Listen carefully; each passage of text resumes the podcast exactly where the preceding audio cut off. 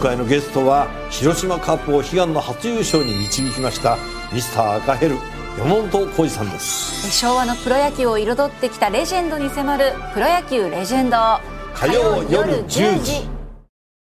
今週は東京都医師会理事で三軒茶屋にあります三軒茶屋病院院長の大坪ゆり子さんを迎えしてご専門の腎臓病について伺っています。えー、腎臓の働きがこう悪くなってくると尿から老廃物や水分が適切にこう排泄されなくなるということに、え、なるかなと思うんですけれども、その腎臓の機能がどのくらいまで落ちてくると、まあ、人工透析になるんでしょうか？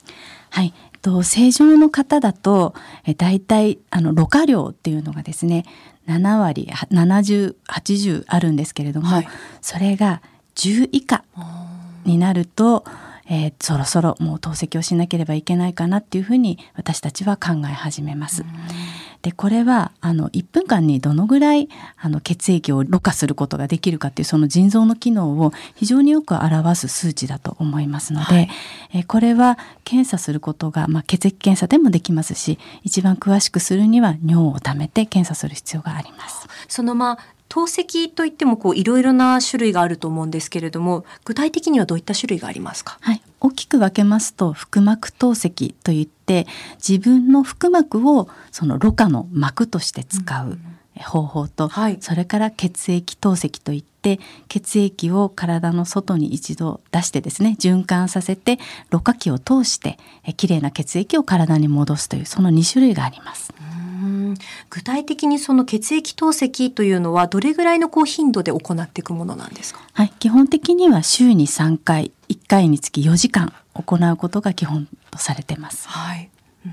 これは行っている間は横になっていたりとかするんですか？患者さんは。そうですね横にならなくてもですね今リクライニングのチェアなどでえ座ってお仕事されながら受けてる方もいらっしゃいますし、まあ、いろいろテレビを見たりとかですね、本を読んだりそれからまあおやつを召し上がったりとか、え。ー、まあ、そういった感じで過ごされてる方もいらっしゃいます。うん、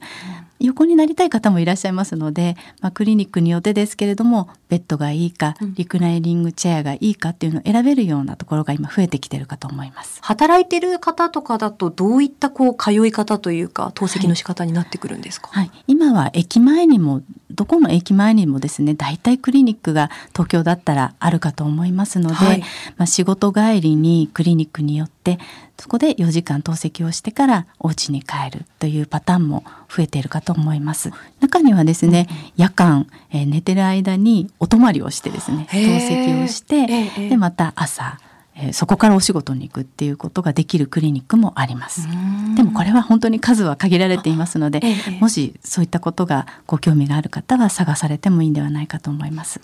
今あの血液透析について伺いましたけれども、腹膜透析の場合はどうやって行うんですか？はい、腹膜透析はもう24時間ずっとかけてまあ、ゆっくりゆっくり自分の体の中でろ過をしていくので、はい、これはもうどこに行ってということではなくて自宅で自宅で。その液を交換してお出かけしたりなんなりできますので、うんうん